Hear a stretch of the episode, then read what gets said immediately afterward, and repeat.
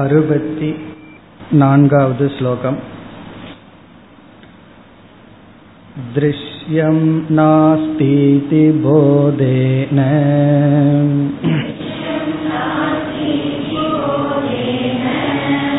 मनसो दृश्यमार्जनम्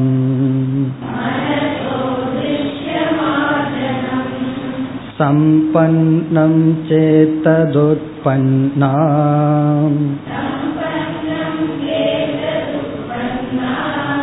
परा निर्वाणनिर्वृतिः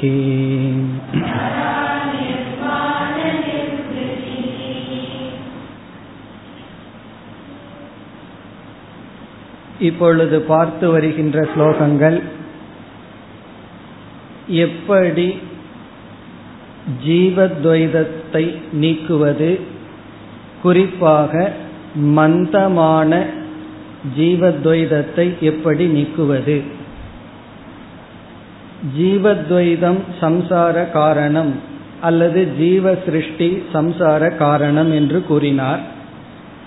அந்த ஜீவ சிருஷ்டியானது சாஸ்திரியம் அசாஸ்திரியம் என்று பிரிக்கப்பட்டு அசாஸ்திரியமானதும் இரண்டாக பிரிக்கப்பட்டது. காமம் குரோதம் முதலியவைகளெல்லாம் தீவிரமான ஜீவத்வைதம் அது நேரடியாக சம்சாரத்தை கொடுக்கின்ற. குரோதம் வரும்பொழுதே நாம் சம்சாரத்தை அனுபவிக்கின்றோம். பிறகு மந்தம் என்று சொல்வது காம குரோதாதிகளுக்கு காரணமாக இருப்பது சங்கல்ப ரூபமானது பூர்வபக்ஷி கேட்டான் காமக்ரோதத்தை நீக்கிக் கொள்ளலாம் சங்கல்பத்தை ஏன் விட வேண்டும் என்று. அதற்கு வித்யாரண்யர் கூறினார் சங்கல்ப இருந்தால் காம குரோதாதிகள் வந்துவிடும். ஆகவே சங்கல்பத்தையும் தியாகம் செய்ய வேண்டும். எப்படி தியாகம் செய்தல்? அதைத்தான் இப்பொழுது கூறிக்கொண்டு வருகின்றார். இந்த சங்கல்பத்தை மனோராஜ்யம் என்று சொன்னார். இந்த மனோராஜ்யத்தை நாம் வெல்ல முடியும். சக்கியம் ஜேத்தும் மனோராஜ்யம் நிர்விகல்ப சமாதி தகன் சொன்னார். நிர்விகல்ப சமாதியின் மூலம் மனோராஜ்யத்தை வெல்ல முடியும். சரி நிர்விகல்ப சமாதியை எப்படி அடைவது என்றால் சவிகல்ப சமாதியின் மூலம் என்று சொன்னார். இப்ப நம்ம இந்த இடத்தில் வேதாந்தத்துல நிர்விகல்பக சவிகல்பக சமாதிக்கு என்ன பொருள்னு பார்த்தோம். யோக சாஸ்திரத்தில் அவர்கள் ஒரு பொருள் சொல்வார்கள். நாம் பார்த்த பொருள் நிர்விகல்ப விஷய சவிகல்ப விஷய திருஷ்டியான்னு பார்த்தோம். அதாவது சகுண பிரம்ம தியானம் சவிகல்ப சமாதி நிர்குண பிரம்ம ஞானம் அதை தியானித்தல் நிர்விகல்பக சமாதி என்று பார்த்தோம். அப்படி நிதித்தியாசனம் என்ற சாதனையை இவர் இங்கு கூறி வரும் பொழுது அறுபத்தி இரண்டாவது ஸ்லோகத்தில் சில நியமங்களை எல்லாம் கூறினார். புத்த தத்துவேன. நாம் அடைந்த ஞானத்தை தியானத்துக்கு விஷயமாக எடுத்துக்கொண்டு மனதில் இருக்கின்ற அசுத்தங்களை எல்லாம் நீக்கி ஏகாந்தத்தில் இருந்து நாம் பிரணவத்தை துணை கொண்டு மனோராஜ்யத்தை வெல்ல வேண்டும். அப்படி வென்று விட்டால் மனம் எப்படி இருக்கும்? அறுபத்தி மூன்றாவது ஸ்லோகத்தில் கூறினார் மூக்கவத் மனஸ்திஷ்டதி. வாய் பேச முடியாதவன் எப்படி அமைதியாக இருப்பானோ அதுபோல மனமானது அமைதியாக இருக்கும் என்று கூறி இக்கருத்து யோக வாசிஷ்டத்தில் ராமருக்கு உபதேசிக்கப்பட்டது என்றெல்லாம் கூறினார். பிறகு அறுபத்தி நான்காவது ஸ்லோகத்தில் மீண்டும் இந்த பதம் விளக்கப்பட்டு மோக்ஷ பலன் விளக்கப்படுகின்றது. திருஷ்யம் நாஸ்தி இது போதேன. திருஷ்யம் நாஸ்தி என்றால் திருஷ்யம் நித்யா நாம் பார்த்து அனுபவிக்கப்படும் பொருள்கள் எல்லாம் உண்மையில் கிடையாது. இப்ப திருஷ்யம் என்று சொல்லும் பொழுதே நம்மால் பார்க்கப்படுகிறது. நாஸ்தி என்றால் இல்லை. இது எப்படி இருக்குதுன்னா பார்க்கப்படுவது இல்லை.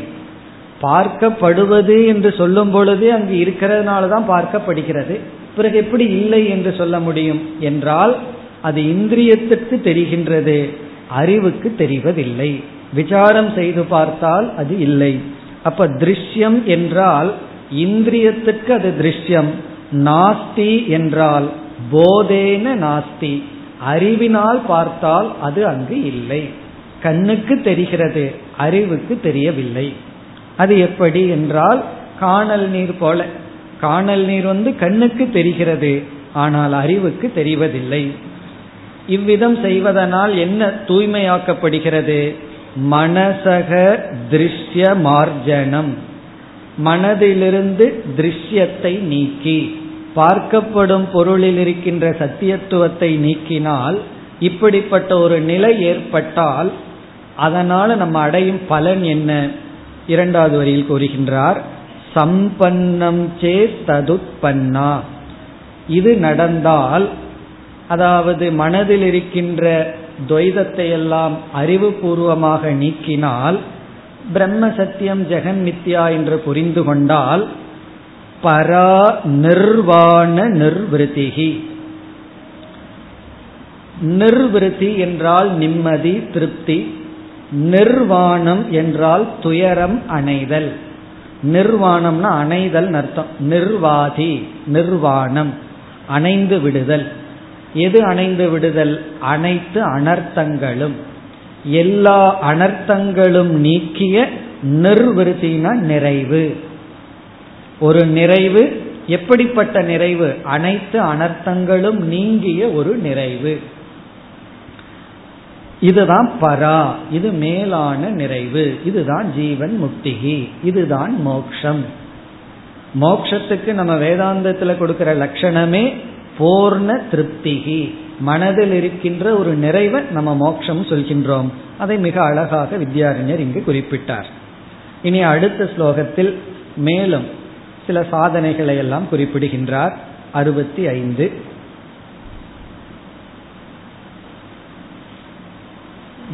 विचारितमलं शास्त्रम्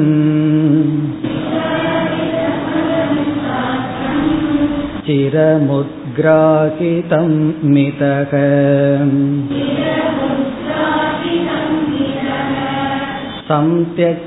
संत्यक्तवासनात् मौनात् ऋते नास्त्युत्तमं पदम्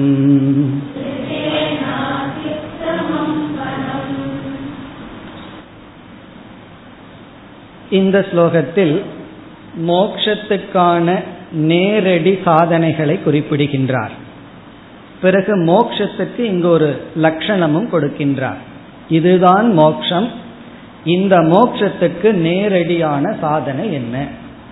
நேரடியான சாதனை என்றால் ஆரம்பத்தில் செய்ய வேண்டிய சாதனைகளை எல்லாம் முடித்துவிட்டு இறுதியில் நாம் செய்யப்பட வேண்டிய சாதனைகள் என்ன? அதை மிக அழகாக குறிப்பிடுகின்றார். விசாரிதம் அலம் சாஸ்திரம். சாஸ்திரம் அலம் விசாரிதம். சாஸ்திரம் என்றால் இங்கு உபனிஷத்துக்கள் அலம் என்றால் தேவையான அளவு போதுமான அளவு. விசாரிதம் என்றால் விசாரம் செய்யப்பட்டு. தேவையான அளவு உபனிஷத்தை நாம் விசாரம் செய்து என்று பொருள். விசாரிதம் அலம் சாஸ்திரம். சாஸ்திரம் அலம் விசாரிதம். அலம்னா இங்கு தேவையான அளவுன்னு அர்த்தம். எவ்வளவு தேவையோ அவ்வளவு அளவு சாஸ்திரத்தை விசாரம் செய்ய வேண்டும். விசாரம் செய்யப்பட்டு. பலர் சாதனைகளை மேற்கொள்கிறார்கள். அதுல என்ன பண்றது இல்லைன்னா அந்த அளம் அதை விட்டுருவார்கள். இப்ப வந்து நூறு அடி தோண்டினால் தண்ணீர் வரும்னு சொல்லி எண்பது அடி வரைக்கும் போயிட்டு எண்பது அடியில வராத தண்ணீர் இருபது அடியில வந்துருமான்னு விட்டு விடுவார்கள். அப்படி நம்ம சாஸ்திர விசாரம் செய்கின்றோம். எதுவரை செய்ய வேண்டும்னா ஞானம் வரும் வரை நம்ம செய்ய வேண்டும். இங்க அளம் அப்படின்னா போதுமான அளவு.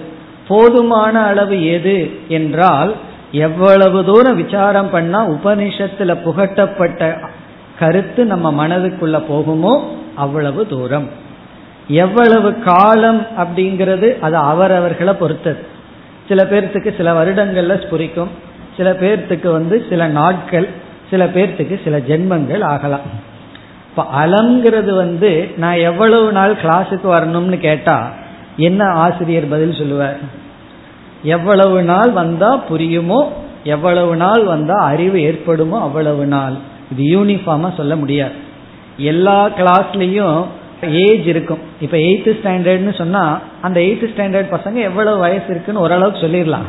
வேதாந்த கிளாஸ்ல தான் இருபது வயசுல இருந்து எண்பது வயசு வரைக்கும் எல்லாம் கலந்துருக்கும் காரணம் என்ன தெரியுமோ? பேரனும் தாத்தாவும் ஒரே கிளாஸ்மேட்டா இருக்கிறது வேதாந்த கிளாஸ்ல தான்.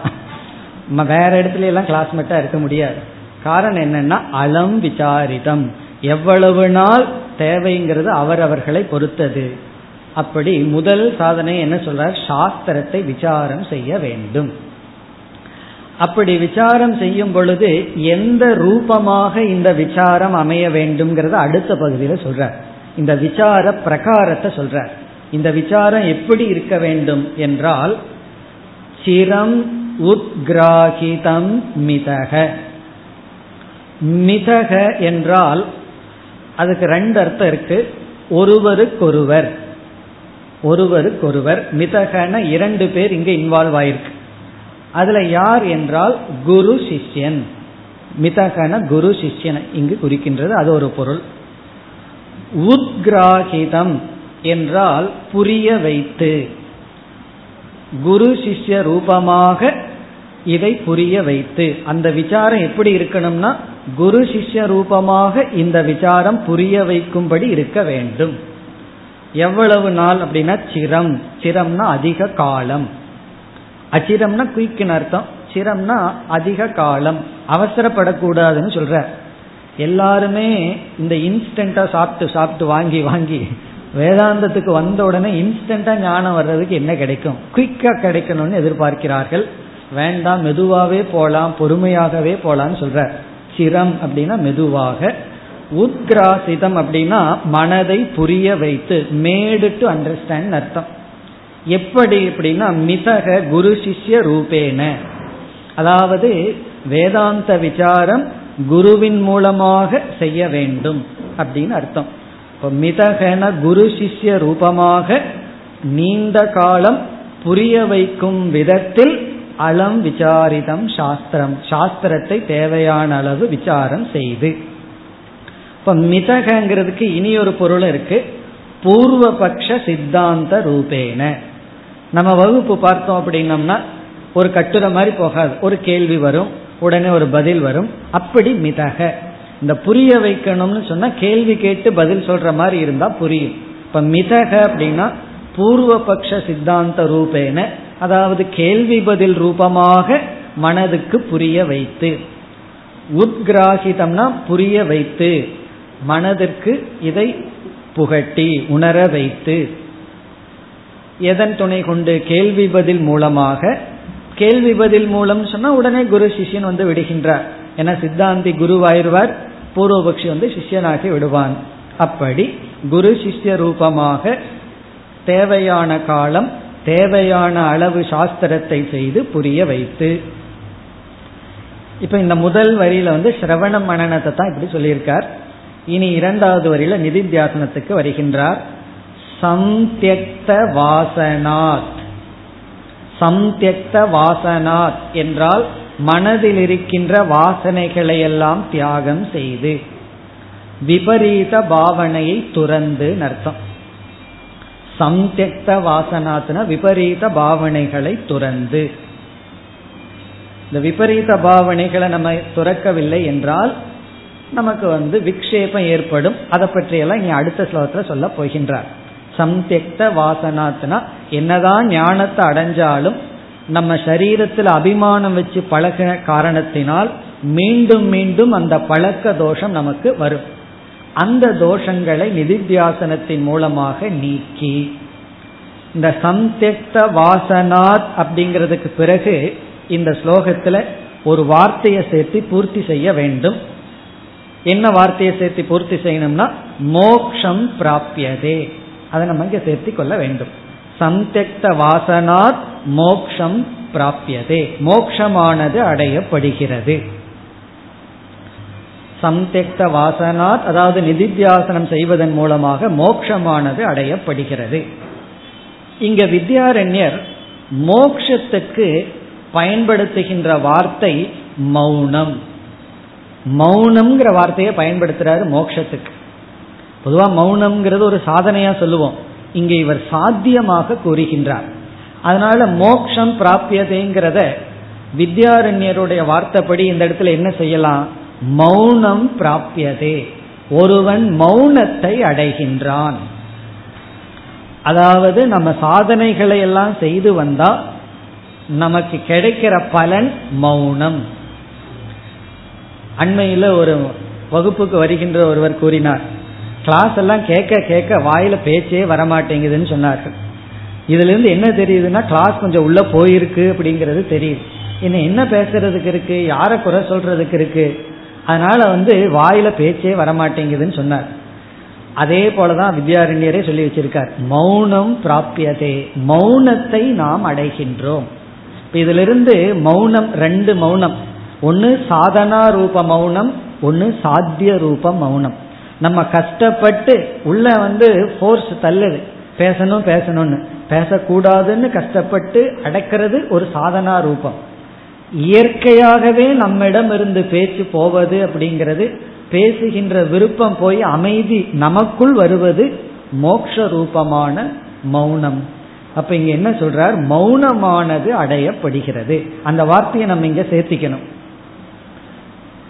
எல்லா சாதனைகளையும் செய்யும் பொழுது மௌனம் என்கின்ற பதத்தை நாம் அடைகின்றோம். இனி அடுத்த பகுதியில் சொல்றார் மௌனத்தை அடைவதற்கு மேல் அடைய வேண்டியது ஒன்றும் இல்லை. அது அடுத்த பகுதி. மௌனாத் ரிதே. இனி ஸ்லோகத்திற்குள்ள வர்றோம். இந்த மௌனாத் ரிதேங்கிறதுக்கு முன்னாடி ஒன்ன நம்ம சேர்த்திக்கணும். மௌனம் பிராபியதே. மௌனத்தை அடைகின்றோம். இந்த மாதிரி செஞ்சோம்னா மௌனத்தை அடைகிறோம்ங்கிறத சேர்த்திட்டு அப்புறம் படிச்சா புரியும். மௌனாத் ரிதே மௌனத்தை காட்டிலும் வேறான. ரிதே அப்படின்னா வேறான. மௌனாத் ரிதேனா மௌனத்துக்கு வேறான மேலான. உத்தமம் பதம் நாஸ்தி. மௌனத்திலிருந்து வேறான மேலான பதம் லட்சியம் நாஸ்தி கிடையாது. எவ்வளவு அழகா சொல்ற நம்ம அடைய வேண்டித்தது மௌனம். சிறு வயதுல மௌனமா தான் இருந்தோம். பேச தெரியாம இருந்தோம். அதனாலதான் நம்ம சுத்தி இருக்கிறவங்கள சந்தோஷமா இருந்தார்கள். ஏதாவது பேச ஆரம்பிக்கும் போது தத்து புத்துன்னு ஒரு வார்த்தை சொன்னா அதை பெருமையா பேசுவார்கள். குழந்தை இந்த வார்த்தையை சொல்லிடுது இந்த வார்த்தையை சொல்லிடுது. பேச கொஞ்சம் ஆரம்பிச்சதுக்கு அப்புறம் என்ன சொல்வார்கள் தெரியுமோ? பேசாத பேசாதன்னு சொல்லி கொண்டு இருப்பார்கள். மோட்சத்தை அடையும் பொழுதுதான் பேசாம இருக்க முடியுமா? மீண்டும் அதே நிலைக்கு போறோம். அப்ப சொல்றார் மௌனாத் ரிதே மௌனத்துக்கு வேறான கடைசி பகுதி உத்தமம் பதம் உத்தமமான பதம் நாஸ்தி கிடையவே கிடையாது அப்படிங்கிறார். அப்ப நம்ம வாழ்க்கையில லட்சியம் என்ன அப்படின்னா மௌனத்தை அடையிறது தான் லட்சியம். இங்க மௌனம்ங்கிறது மானசம் வாச்சிக்கம் எல்லா விதத்திலையும் வாயிலையும் சரி மனதிலையும் சரி அடைகின்ற ஒரு அமைதி. இப்போ மோட்சத்தை இங்க மௌனம்னு சொல்லி இந்த மௌனத்திற்கு மேல அடைய வேண்டியது ஒன்றும் இல்லை. இப்ப இந்த ஸ்லோகம் வந்து ஒரு பூர்ண ஸ்லோகம். எல்லாம் சொல்லிட்ட சாதனைகளை எல்லாம் சொல்லி இந்த சாதனைகளை எல்லாம் நம்ம செய்தோம்னா நமக்கு மௌனம்ங்கிற பதவி கிடைக்கின்றது. இந்த மௌனத்துக்கு மேல நம்ம ஒன்று அடைய வேண்டியது இல்லை மௌனம்ங்கிறதுக்கு பல அர்த்தம் சொல்லலாம். அதாவது ரியாக்ட் பண்ணாம இருக்கிறது ஒரு மௌனம். யாராவது நம்ம கிட்ட என்னமோ பண்ணுகிறார்கள். நம்ம எந்த ரியாக்ஷனும் இல்லாம இருந்தா அது மௌனம் தானே? சைலன்ஸ் தானே? அப்படி அந்த மௌனத்தை அடைகிறது தான் உத்தமமான பதம். இனி அடுத்த ஸ்லோகத்துல வந்து என்ன செய்ய போகின்றார்? இந்த நிதித்தியாசனத்துக்கு பிரதிபந்தம் என்ன? அதற்கு உபாயம் என்னன்னு சொல்ல போற கடைசியா நம்ம என்ன செய்யணும்? சந்தியக்த வாசனாத்துன்னு சொன்னார். இந்த வாசனைகளை எல்லாம் தியாகம் பண்ணணும்னு சொன்னார். அப்படி வாசனைகளை எல்லாம் தியாகம் பண்ணணும்னு சொல்லும் பொழுது அந்த தியாகத்துக்கு எது தடையாக இருக்கும் நிதித்தியாசனத்துக்கு தடை என்ன அந்த தடையை எப்படி நீக்குவது என்ற பகுதியை கூறி இந்த அத்தியாயத்தை முடிக்க இருக்கின்றார் அறுபத்தி ஆறாவது ஸ்லோகம் विक्षिप्यते कदाचिद्भिः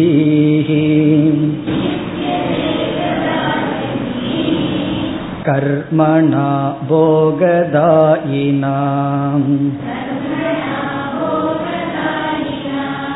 पुनः समाहिता सा स्यात् तथैवाभ्यासपाठवात्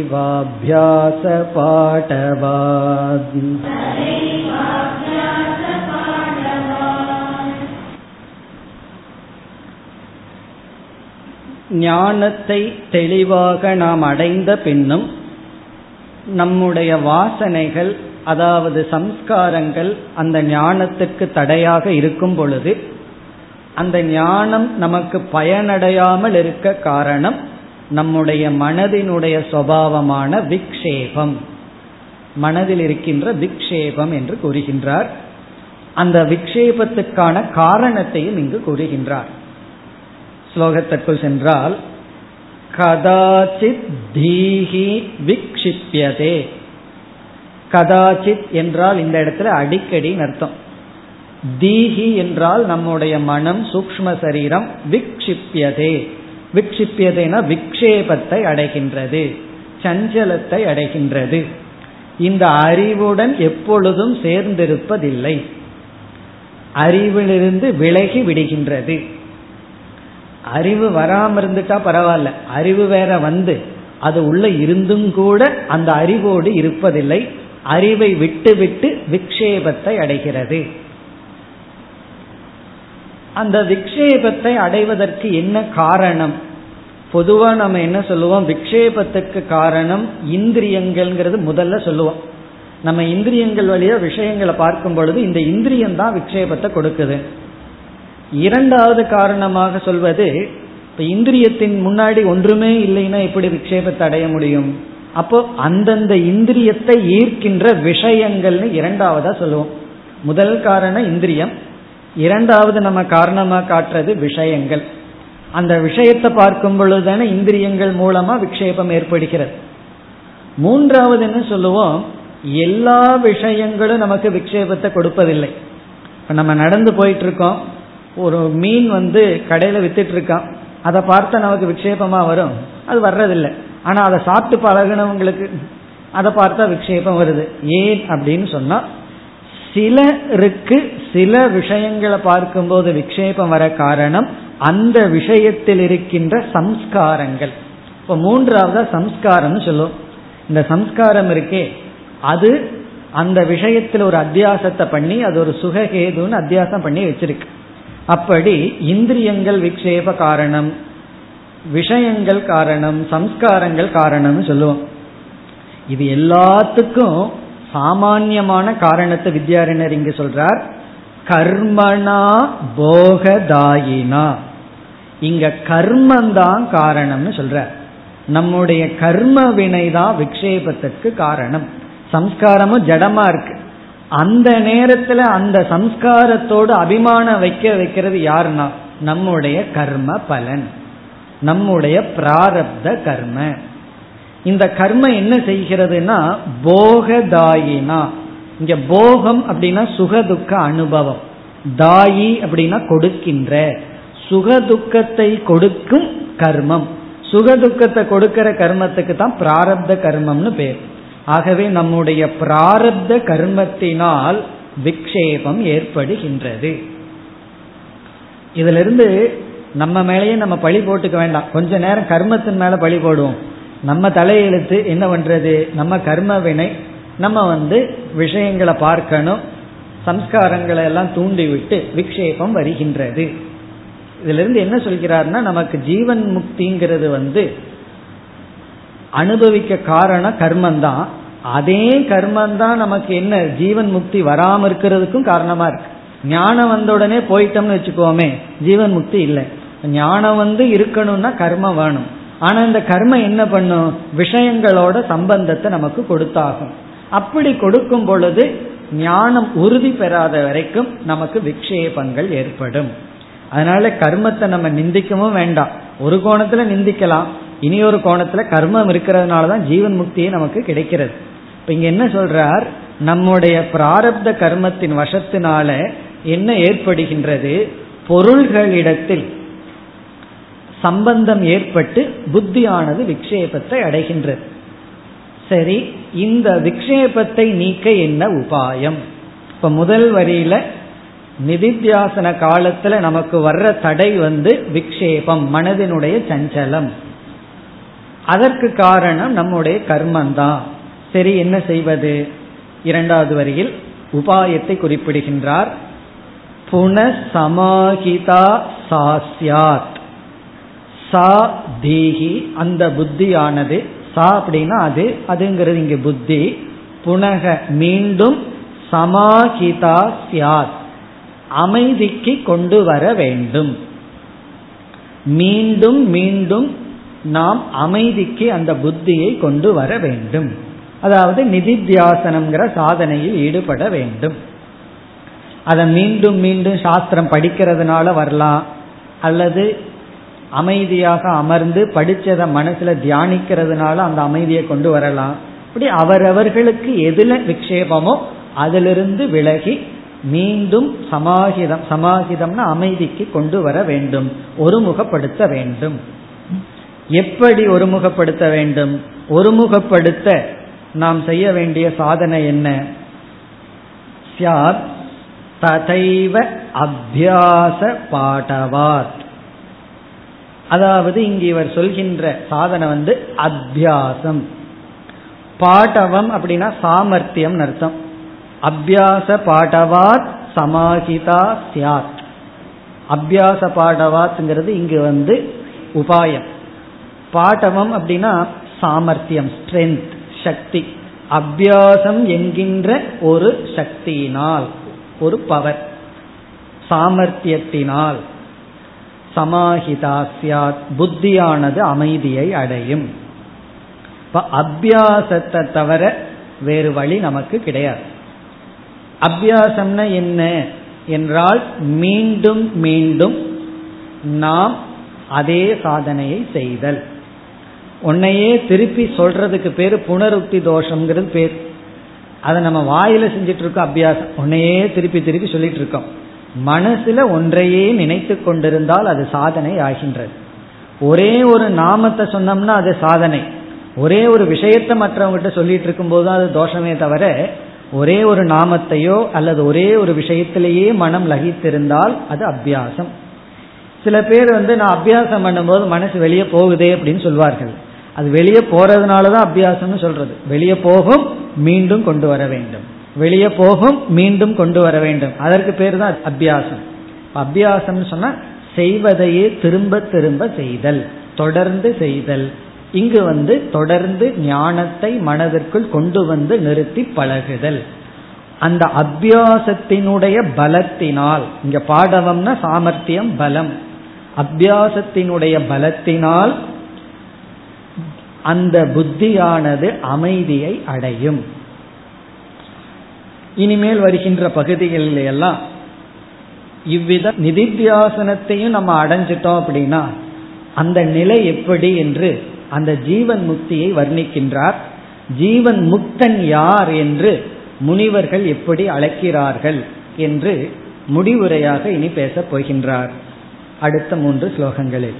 அறுபத்தி ஏழாவது ஸ்லோகம். विक्षेपो यस्य नास्त्यस्य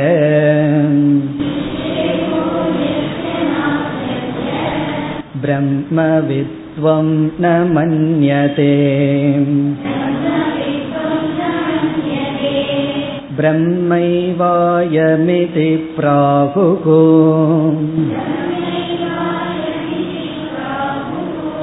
मुनय पारदर्शिनः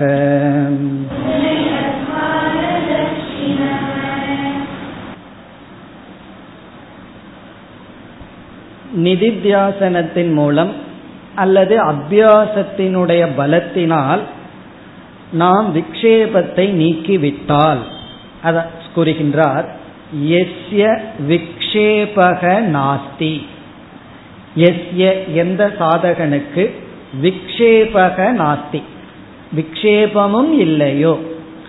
அதாவது சிரவண மனநத்தை பண்ணி நிதித்தியாசனத்தின் மூலமா மனசை அமைதிப்படுத்தி விட்டால் விக்ஷேபமும் இல்லையோ அஸ்ய அவனை அல்லது அவனுக்கு பிரம்மவித்துவம் ந மன்னியதே அவனை வந்து பிரம்மத்தை அறிஞ்சவன்னு சொல்ல முடியாது அப்படின்னு சொல்ற.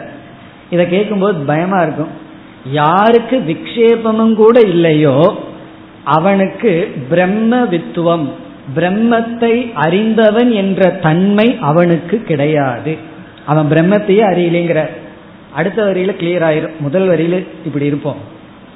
அவனுக்கு பிரம்ம வித்துவம் பிரம்மத்தை அறிதல்ங்கிற ஸ்டேட்டஸும் கூட அவனுக்கு கிடையாதான் பிறகு அவன் யாரு?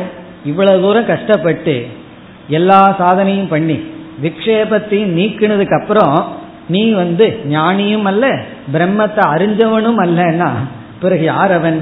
இரண்டாவது வரியில சொல்றார் முனிவர்கள் கூறுகிறார்கள். முனிவர்கள் வந்து அப்படி கூறுகிறார்கள். அதாவது ஒருவன் வந்து ஜீவன் முக்தியை அடைஞ்சிட்டான்னு சொன்னா அல்லது எல்லா சாதனைகளையும் செய்து முடித்து விட்டால் அவன் பிரம்மத்தை அறிந்தவனும் அல்ல. பிரம்மத்தை அறிந்துள்ளவன் என்ற தன்மை அவனுக்கு போய்விடுகிறது. பிறகு யார் அவன்? பிரம்ம ஏவாயம். அவன் பிரம்மனாகவே இருக்கின்றான். இப்படி முனிவர்கள் கூறுகிறார்கள். முனிவர்கள் இப்படி சொல்வதற்கு காரணம் என்ன? அந்த முனிவர்கள் இப்படி சொல்வதற்கு அவர்கள் எதை தெரிந்து கொண்டார்கள்? அந்த முனிவர்களுக்கு ஒரு அடைமொழி பாரதர்ஷினக. பாரதர்ஷினக அப்படின்னு சொன்னா வேதாந்தத்தினுடைய எல்லையை உணர்ந்தவர்கள். வேதாந்த பாரகாகா. கரை கண்டவர்கள் சொல்றதான் சமஸ்கிருதத்தில் இப்படி சொல்லப்படுது. அதுல அவன் கரை கண்டுட்டா அப்படின்னு சொன்னா என்ன? அதுல மூழ்கி இருக்கின்றான் உணர்ந்தவன். பாரதர்ஷினகன வேதாந்தத்தை உணர்ந்தவர்கள். முனிவர்கள். இப்படிப்பட்டவனை பிரம்மத்தை அறிந்தவன் என்று சொல்வதில்லை. பிரம்மனாகவே இருக்கின்றான் என்று சொல்கிறார்கள். அப்ப கடைசியில என்னன்னா ஒருவன் ஞானி ஆகும் பொழுது அவன் ஞானி அற்றவனாகி விடுகின்றான். இந்த பேரடாக்ஸை தான் நம்ம உணரணும். நான் ஞானி ஆகணும் ஞானி ஆகணும்னு பண்ணிட்டு கடைசியில் என்ன ஆகுனா ஞானி ஆன உடனே நம்ம ஞானி இல்லை. அப்ப என்னைக்கு நம்ம ஞானி ஆகிறோம்னா என்னைக்கு நாம ஞானி ஆகலையோ அன்னைக்கு நம்ம ஞானி ஆகிறோம். காரணம் என்ன?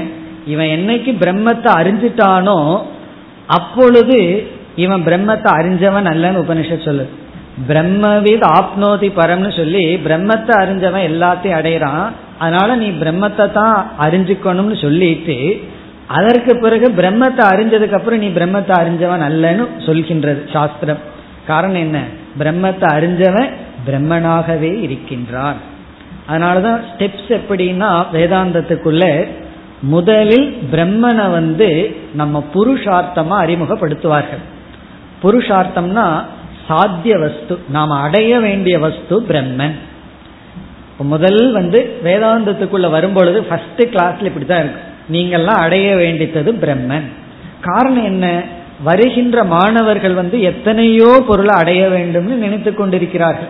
நான் அடைய வேண்டிய லட்சியம் எத்தனையோ இருக்குன்னு சொல்லும் பொழுது சாஸ்திரம் வந்து பிரம்மந்தா லட்சியம் பிரம்மந்தா அடையப்பட வேண்டும்னு நம்ம அடைய வேண்டிய பொருளாக முதல்ல பிரம்மன் அறிமுகப்படுத்தப்படும் இரண்டாவது நீ இதுவரைக்கும் எத்தனையோ பொருளை அடைஞ்ச அடைஞ்சதெல்லாம் அனித்தியம் பிரம்மனும் அடையப்பட வேண்டிய பொருளா இருந்தா அனித்தியம் ஆயிரும் ஆகவே பிரம்மன் ஏற்கனவே உன்னிட உன்னால் அடையப்பட்ட பொருள் அப்படின்னு சொல்லி இரண்டாவது படியில சாத்திய வஸ்துவான பிரம்மன் சித்த வஸ்துவாக அறிமுகப்படுத்தப்படும். சித்த வஸ்துனா அடையப்பட்ட பொருள் பிரம்மன் அப்படின்னு அறிமுகப்படுத்தப்படும். இப்ப ஃபர்ஸ்ட் ஸ்டேஜ் வந்து அடையப்பட வேண்டியது. இரண்டாவது ஸ்டேஜில் வந்து அடையப்பட்டது பிரம்மன். உடனே நம்ம மனதில் ஒரு சந்தேகம் வரும். பிரம்மன் அடையப்பட்டதுன்னு சொன்னா பிறகு நான் என்ன பண்ணணும்? நான் வந்து அடையப்பட்டதாக உணரவில்லையே. நான் அதை அடையணுங்கிற ஒரு தாகம் எனக்குள்ள இருக்கேன் ஒருவன் வந்து நான் பிரம்மத்தை அடையணும்னு குரு கிட்ட வரும்பொழுது பிரம்ம உன்னால ஏற்கனவே அடையப்பட்டதுன்னு சொன்னா அவன் என்ன சொல்லுவான்? என்னுடைய அனுபவத்தில் அப்படி இல்லையே நான் பிரம்மனை இழந்திருக்கிறேனே பூர்ணமா எனக்குள்ள இல்லையேன்னு தோணும். அப்ப மூன்றாவது படியில என்ன சொல்லப்படும்? அந்த பிரம்மனை ஏற்கனவே அந்த பிரம்மன் அடையப்பட்டதுதான் அறியாமையினால உனக்கு தெரியல ஆகவே பிரம்மன் அறியப்பட வேண்டும். அது தேர்டு ஸ்டேஜ் முதல்ல அடையப்பட வேண்டும். இரண்டாவது அடையப்பட்டு விட்டது. மூன்றாவது அறியப்பட வேண்டும். அறியப்பட வேண்டும்னா நேயம் பிரம்ம. இப்ப வந்து சாத்தியம் பிரம்ம சித்தம் பிரம்ம நேயம் பிரம்மனா மாறிடுது நேயம்னா என்ன? அறியப்பட வேண்டும். ச விக்னேயக ச ஆத்மா ச விக்னேயகன்னு போல. அதுதான் அறியப்பட வேண்டும். அதை ஏன் அறியணும்னா அது அறியாமையினால் இழக்கப்படுவதனால் அது அறியப்பட வேண்டும் அப்படிங்கிற ஸ்டேஜுக்கு வரும். இது லாஸ்ட் ஸ்டேஜ் இங்க சொல்றது கடைசி போர்த் ஸ்டேஜ் அந்த பிரம்மன் அறியப்பட்டவுடன் அது அறியப்படுகின்ற வஸ்துவும் அல்ல அது நேயமும் அல்ல. பிறகு அறியப்பட்டவன் பிரம்மத்தை அறிந்தவன் அறிந்தவனும் அல்ல அவன் பிரம்மனாக இருக்கின்றான். அப்போ கடைசி ஸ்டேஜ் என்னன்னா மூணாவது ஸ்டேஜ்ல பிரம்மத்தை நேயம்ங்கிறோம். நேயம்னா அறியப்பட வேண்டும். நாலாவது ஸ்டேஜில் அது அறியப்படுவதும் அல்ல.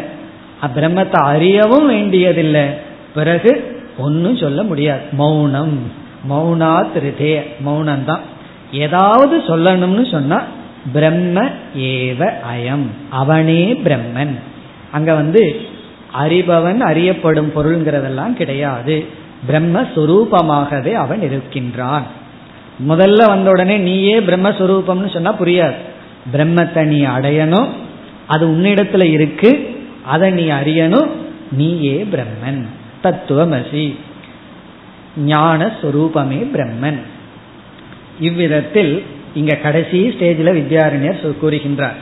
யாருக்கு அந்த விக்ஷேபம் எல்லாம் இல்லையோ அவர்களை நாம பிரம்மத்தை அறிஞ்சவன்னு கூட சொல்ல முடியாது காரணம் அவர்கள் பிரம்மத்தை அறிந்தவர்களும் அல்ல அவர்கள் பிரம்மமாகவே இருக்கிறார்கள் இதே கருத்துதான் இனி மீண்டும் அடுத்த இரண்டு ஸ்லோகங்களிலும் விளக்கப்படுகின்றது அறுபத்தி எட்டாவது ஸ்லோகம் दर्शनादर्शने हित्वा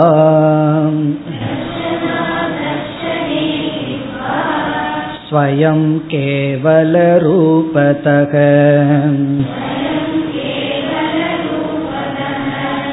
यस्तिष्ठति स तु ब्रह्मन् ब्रह्मण ब्रह्मवित् स्वयम्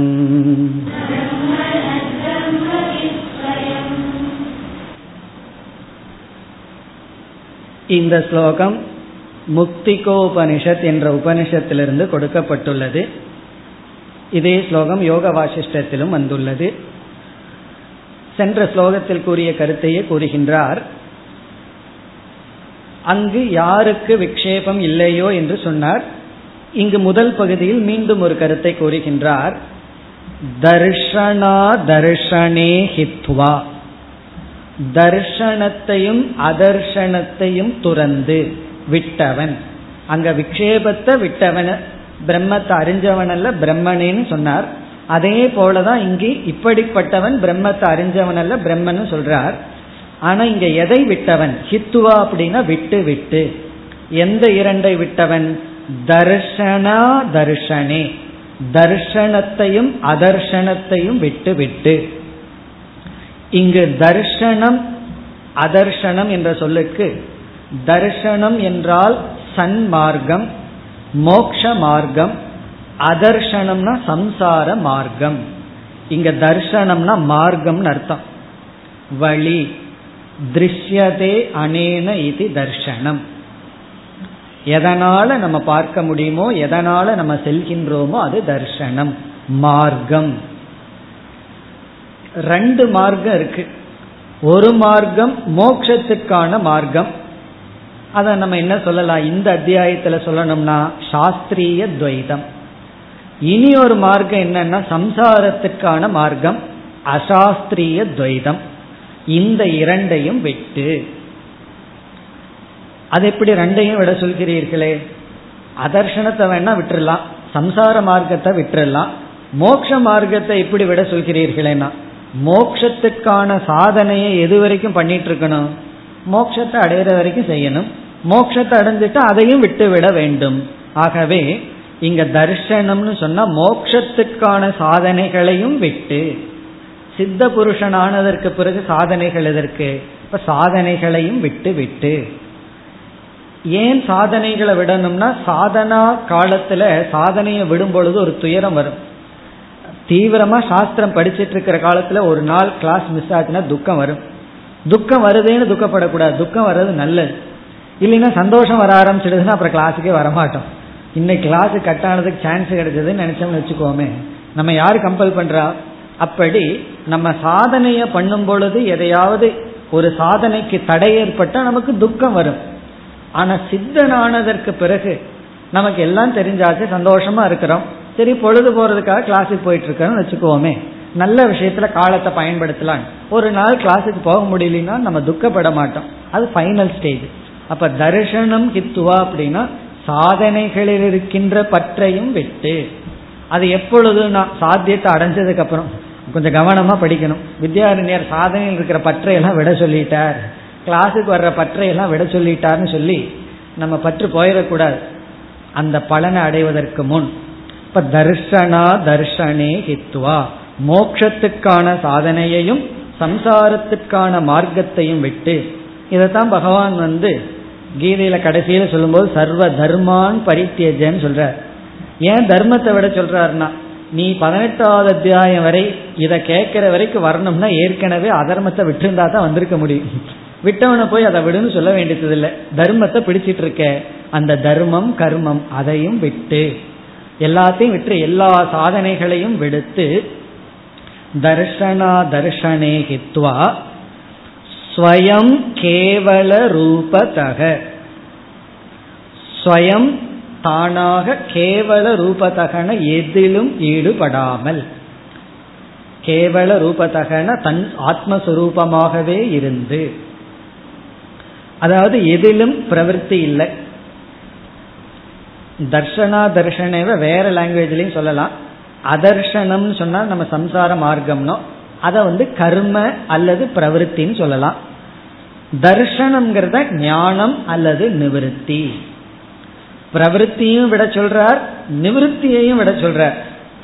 நிவிருத்தியும் ஒரு விதத்துல பிரவருத்தி தான். ஏன்னா நிவிருத்திக்கும் ஒரு கவனம் தேவைப்படுகிறது அல்லவா? அதுக்கும் ஒரு முயற்சி தேவைப்படுகிறது. அப்படி பிரவருத்தியையும் விட்டு நிவர்த்தியையும் விட்டு. அது எப்படி இருக்கும்? பிரவருத்தியையும் நிவர்த்தியும் விட்டான்னா அது விட்டு பார்த்தா தான் நமக்கு தெரியும் எப்படி இருக்கும்னு சொல்லி. அப்படி இருந்து பிரவருத்தி நிவர்த்தி விட்டு அதாவது இதை செய்யணும் இதை செய்யக்கூடாது. இந்த இரண்டையும் விட்டு கேவல ரூபத்தக ஆத்மஸ்வரூபமாகவே இருப்பவன் ஆத்மஸ்வரூபமாகவே எக திஷ்டதி யார் இருக்கின்றார்களோ திஷ்டதின யார் வாழ்ந்து வருகிறார்களோ சக து அவன் பிரம்மன் ஒரு சொல்ல இடையில இருக்கு. அது வந்து அந்த ஸ்லோகத்துக்குள்ள குரு வந்து சிஷ்யனை அழைக்கின்றார். ஹே பிரம்மன் ஹே பிராமணனே ஹே சிஷ்யா. சக பிரம்ம அவன் பிரம்மனாகவே இருக்கின்றான். பிரம்மன்கிறதுக்கு அடுத்தது ஒரு வார்த்தை இருக்கு பிரம்மன் அதோட சக சேர்த்துக்கணும். சக பிரம்ம பவதி பிரம்ம அஸ்தி. அவன் பிரம்மனாகவே இருக்கின்றான். ஹே பிரம்மன். அப்படி கூப்பிடும் பொழுதே பிரம்மன் கூப்பிடுறார். நீ பிரம்மனா இருக்கிறன்னு சொல்லும் பொழுது அழைக்கும் பொழுது அறிவற்றவனேன்னு சொல்லி அழைச்சா சொல்லுவோம். ஏ பிரம்மனே நீ பிரம்மனாக இருக்கின்றாய் அப்படின்னு சொல்றார். பிரம்மனேன்னு கூப்பிட்டு நீ பிரம்மனாக இருக்கின்றாய். ஹே பிரம்மன் சக பிரம்மன். அவன் பிரம்மன். யார் இவ்விதம் இருக்கிறார்களோ அவன் பிரம்மனாகவே இருக்கின்றான். பிறகு எதுவா இல்லை. ந பிரம்மவித். அவன் பிரம்மத்தை அறிபவனாக இல்லை. அவன் பிரம்மனாகவே இருக்கானே தவிர பிரம்மத்தை அறிபவனாக இல்லை. கடைசியில் ஒரு வார்த்தை இருக்கு ஸ்வயம். அதை வந்து பிரம்மங்கிறதுல சேர்த்துக்கணும். சக ஸ்வயம் பிரம்ம. அவனே பிரம்மனாக இருக்கின்றான். ஸ்வயங்கிறது ஒரு அழுத்தத்தை சக ஏவங்கிற அர்த்தத்தில். அவனே பிரம்மனாக இருக்கின்றான். பிரம்மத்தை அறிந்தவனாக இல்லை. அதாவது பிரம்மத்தை தெரிஞ்சிட்ட உடனே நம்ம பிரம்மத்தை தெரிஞ்சிட்டவங்க அல்ல. அதான் பாயிண்டிங் பிரம்மத்தை தெரியாத வரைக்கும் நம்ம சம்சாரி. பிரம்மத்தை தெரிஞ்சிட்டோம்னா நம்ம பிரம்மவித் அப்படின்னு நினைப்போம். அந்த எண்ணம் வர்றதுக்குள்ள இங்க வித்யாரண்யர் சொல்லிட்டார் நீ பிரம்மனை அறிஞ்சவன் அல்ல.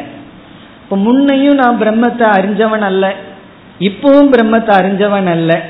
பிறகு என்ன வித்தியாசம்னா முன்ன நீ பிரம்மத்தை அறியல ஆனா ஜீவன் உன்னை நீ அறிந்து கொண்டிருந்தாய். இப்ப நீ பிரம்மத்தையும் அறியல உன்னை ஜீவன் அறியவில்லை. பிறகு உன்னை நீ எப்படி எப்படி இருக்கின்றாய்? பிரம்மனாக இருக்கின்றாய். பிரம்மன்னா என்னன்னா பூர்ண ரூபம் மன நிறைவுடையவனாக இருக்கின்றாய் என்று இந்த விசாரத்தினுடைய இறுதியில என்ன பண்ணியிருக்கார்? பிரம்மத்தை தெரியாத வரைக்கும் பிரம்ம அஜானி பிரம்மத்தை தெரிஞ்சிட்டவனும் பிரம்ம அஜானி தான். பிரம்மத்தை தெரிஞ்சிட்டவனும் பிரம்மத்தை அறியாதவன் தான். ஆனால் பிரம்மஸ்வரூபமானவன் என்று சொல்லி இறுதி ஸ்லோகத்துல வந்து இந்த பிரம்மமா இருக்கிறது தான் ஜீவன் முக்தி என்று சொல்லி இந்த ஜீவன் முக்திக்கு நான் ஏன் இந்த அத்தியாயத்தை எழுதினேன்? அல்லது இந்த நான்காவது அத்தியாயம் எந்த விதத்துல இந்த ஜீவன் முக்திக்கு பயனை கொடுத்தது அல்லது கொடுக்கும் என்று இறுதி ஸ்லோகத்துல இந்த அத்தியாயத்தை துவைத விவேகம் ஏன் செய்தேன்னு ஜஸ்டிஃபை பண்ணி முடிக்கிறார். நான் கஷ்டப்பட்டு அறுபத்தி எட்டு ஸ்லோகம் ஏன் எழுதினேன் அப்படின்னு அறுபத்தொன்பதாவது ஸ்லோகத்தில் ஸ்லோகத்துல சொல்லி முடிக்கின்றார்.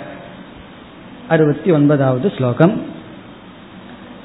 ஜீவன் ते पराकाष्ठा।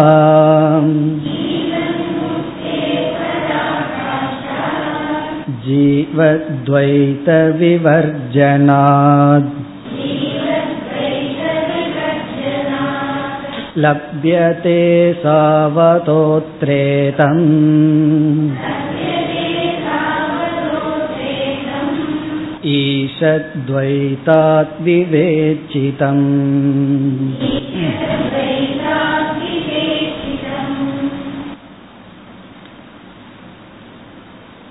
ஜீவன் முக்தேகே பராகாஷ்டா இங்க சில வார்த்தைகளை எல்லாம் சேர்த்து தான் வாக்கியத்தை பூர்ணம் பண்ணணும் ஜீவன் முக்தேகே ஜீவன் முக்தியின் ஜீவன் முக்தியினுடைய ஜீவன் முக்தேகேனா நம்ம ஜீவன் முக்தியினுடைய ஏஷா பராகாஷ்டா பவதி. ஏஷாங்கிற ஒரு வார்த்தை பவதிங்கிற வார்த்தையை சேர்த்திக்கணும். ஏஷா பராகாஷ்டா பவதி புல் ஸ்டாப் ஜீவன் முக்தியின் மேலான நிலை இது. அதான் முதல் வாக்கியம். ஜீவன் முக்தியின் மேலான நிலை இது. பரான மேலான காஷ்டான நிலை. ஜீவன் முக்தியினுடைய மேலான நிலை இது. இதுதான் ஜீவன் முக்தியினுடைய மேலான நிலை. சுருக்கமா சொன்னா இதுதான் சரியான ஜீவன் முக்தின்னு சொல்ற. இதுதான் எது? அப்படின்னா முன் சொன்னது. தர்ஷனா தர்ஷனே ஹித்வா. நாம சாதகனாக இல்லாமல் இருத்தல் தான் ஜீவன் முக்தி. ஆனா ஜீவன் முக்திக்கு சாதகனா இருந்து பிறகு சாதகனாகவும் இருக்கக்கூடாது. எனக்கு எந்த ஒரு சாதனையும் இருக்கக்கூடாது.